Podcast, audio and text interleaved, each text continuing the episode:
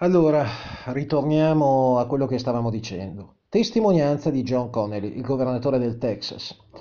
So assolutamente che un proiettile ha colpito il presidente e che un tiro successivo mi ha ferito. Anche la moglie del governatore Connelly dice la stessa cosa. Prima Kennedy fu colpito e si portò le mani alla gola e poi fu colpito suo marito.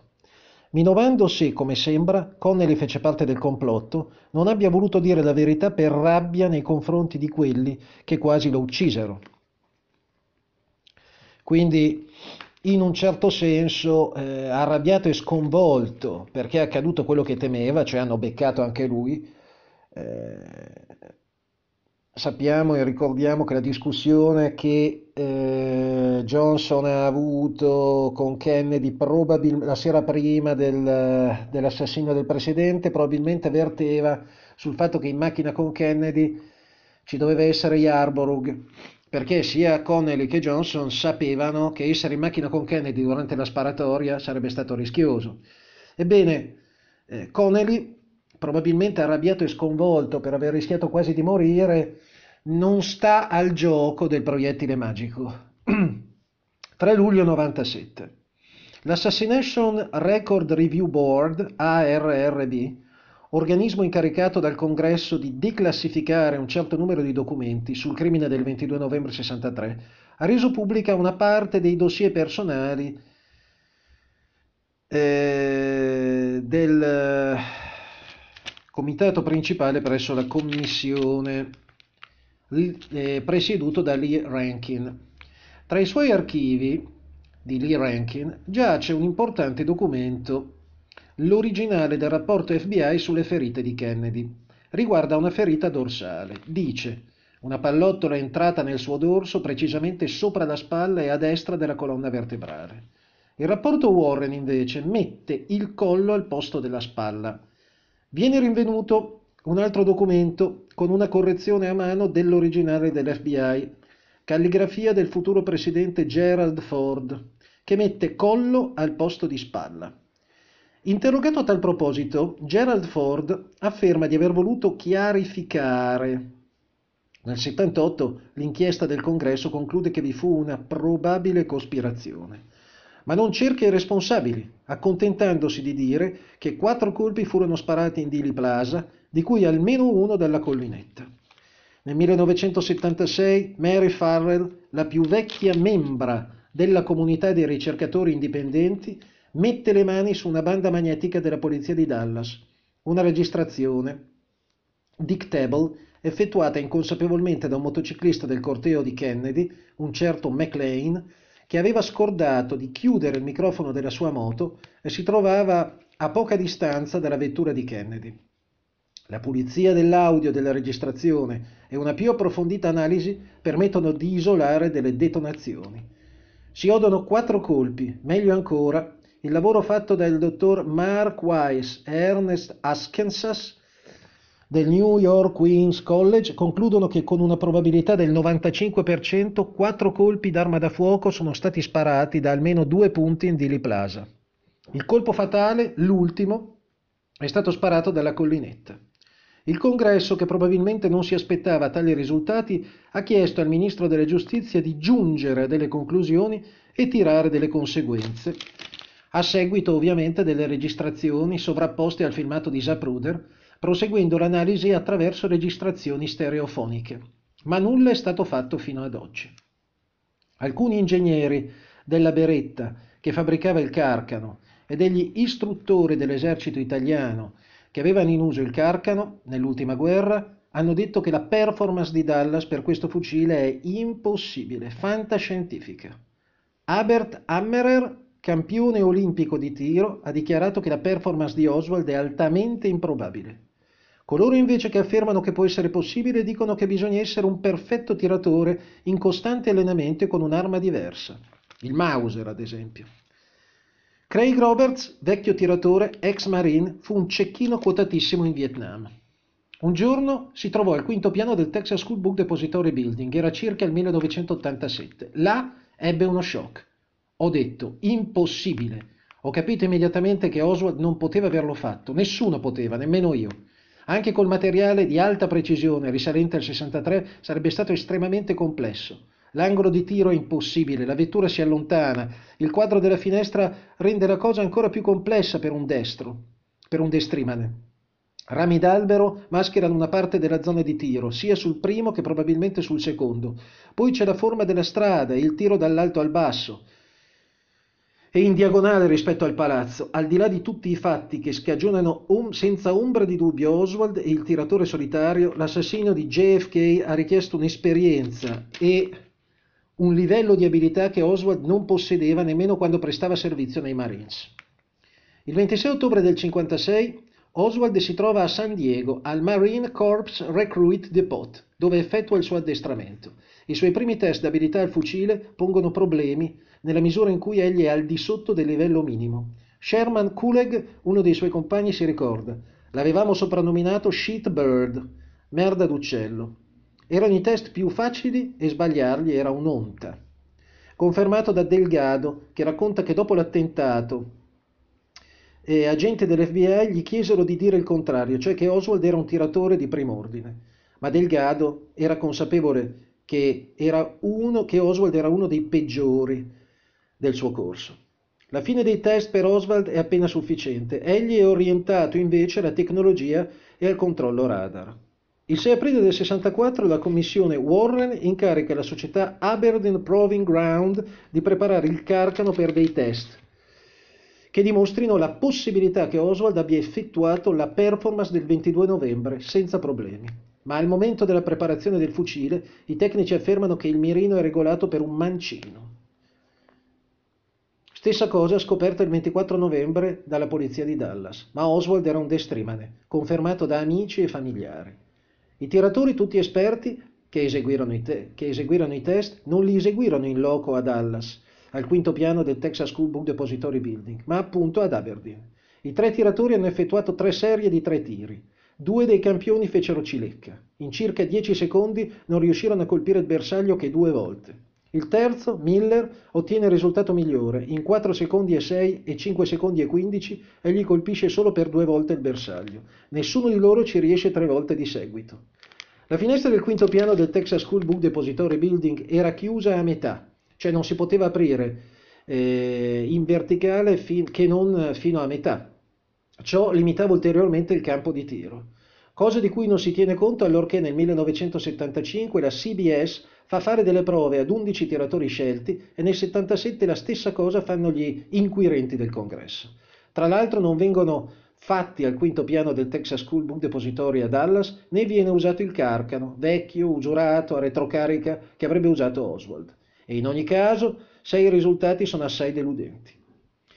Lasciando perdere i test del congresso fatti su bersagli fissi e non tutti riusciti, in quelli del 75 7 dei 17 tiratori, no, 7 degli 11 tiratori hanno sbagliato tutti i tiri e chi vi è riuscito ne ha beccati 2 su 3. Il 22 novembre del 63 è vero che un tiratore o comunque qualcuno del comando del Secret Team si trovava alla finestra del Texas School Book Depository Building. Almeno sette testimoni lo hanno visto, una dozzina di minuti prima del crimine. Tutti hanno pensato a un agente dei servizi segreti. Allo stesso momento, una segretaria del Texas School Book Depository Building vide Oswald pranzare nel refettorio al primo piano.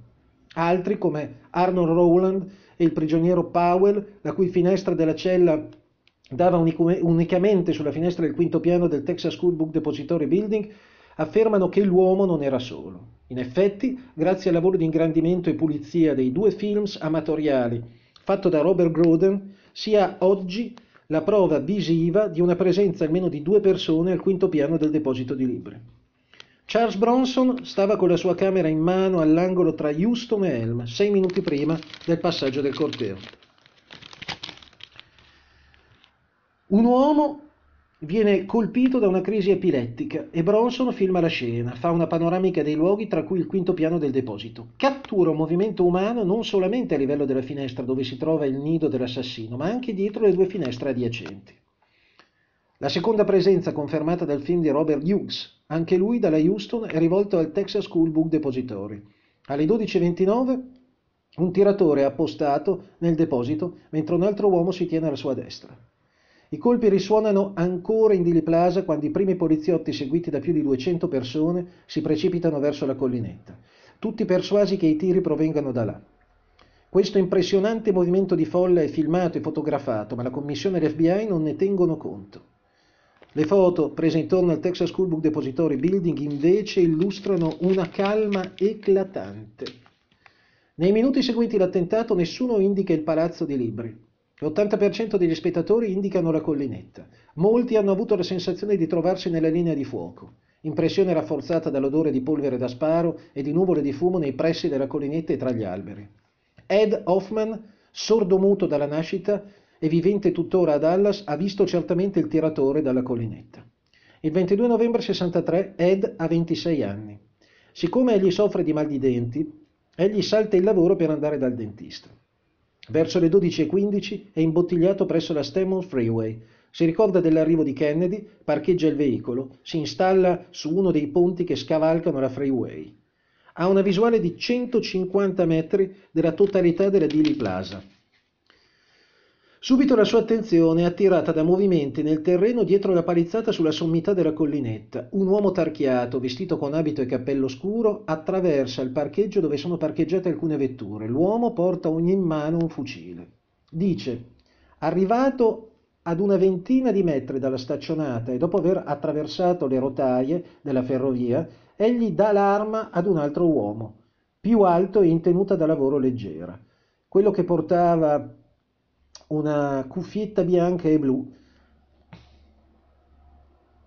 e va a mettersi eh, dietro la palizzata e gli alberi di fronte a Dili Plaza. Dice, io non potevo più vederlo a causa degli alberi. Io non lasciai mai con lo sguardo quel punto. Non mi deconcentrai nemmeno quando arrivò Kennedy e scoppiarono urla e applausi. Ero indeciso sul da farsi quando vidi un flash e una nuvola di fumo. Qualche secondo dopo la limousine di Kennedy passò sotto il ponte. Vidi Kennedy accasciato. Era come se non avesse più la testa, sembrava che al suo posto ci fosse del gelato alla fragola. Mi sono messo ad agitare le braccia per farmi vedere dai servizi segreti sulla vettura che seguiva il presidente. Arriva un poliziotto che mi punta la pistola. Smetto di respirare e comincio a piangere. Lui se ne va. Un mio cugino lavorava alla polizia di Dallas, ma là non facevano entrare nessuno. L'indomani andai all'FBI di Dallas. Non mi fecero entrare. Lasciai un mio documento e spiegai che dovevo dire qualcosa riguardante l'attentato. Raccontai tutto a mio padre e lui si arrabbiò molto. Mi disse di dimenticare tutto perché potevo essere in pericolo. In più mi disse che il mio padrone non doveva sapere nulla e che io dovevo dire che ero dal dentista. In realtà ne parlai con un collega e col mio datore di lavoro, i quali mi consigliarono di andare all'FBI. L'indomani ci andai. L'FBI lo ascoltò, ma fu come se la sua testimonianza non valesse nulla. Il 28 luglio 67, dice sempre Arnold, eh, tornai all'FBI spinto dai miei colleghi. Incontrai un agente che sembrava interessato alla mia, tes- alla mia testimonianza. Andammo in Dili Plaza e su mia indicazione prese 50 foto più o meno dei luoghi, poi non ne seppi più n- nulla. Dalle diverse foto del 22 novembre in Dili Plaza è visibile a ridosso del ponte della ferrovia, tra il ponte e la collinetta, il poliziotto indicato da Hoffman, un certo Brown. Nel 96, in un insieme di documenti FBI resi pubblici dall'ARRB, viene trovato il passaggio di Hoffman del 28 luglio 67 e un dossier a suo nome cita la sua testimonianza. Ripetiamo ancora che Lee Bowers, impiegato dalle ferrovie, ha assistito al posizionamento del tiratore dalla sua postazione sopraelevata a circa 50 metri dalla palizzata dietro la collinetta. Egli, sentito dalla commissione, dice che una mezz'ora prima dell'attentato tre vetture sono entrate nel parcheggio dietro la collinetta. Dice, le ho notate subito essendo interdetta la circolazione. La prima veniva dal Texas School Book Depository Building. Sembrava girare in tondo, come se il guidatore cercasse una via d'uscita o controllasse la zona. Poi è ritornato per la strada da cui era arrivato.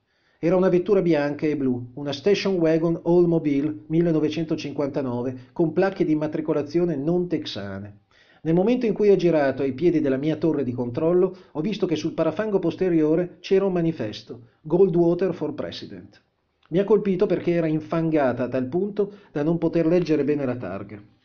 Ricordiamo che Barry Goldwater era la sarebbe stato il candidato repubblicano di estrema destra alle presidenziali del 64, quello che perderà contro Johnson. Nel parcheggio di stazionamento dietro la collinetta non vi era fango. Poi La seconda vettura arrivò qualche minuto più tardi. Era una Ford 1957 nera. L'autista aveva un microfono e parlava. Per tre o quattro minuti ha girovagato per il parcheggio e poi se n'è andato. Alle 12.21 arrivò una terza vettura, una Chevy Impala del 1961 bianca, anche questa con manifesti a favore di Goldwater. Le targhe di immatricolazione erano le stesse della prima auto.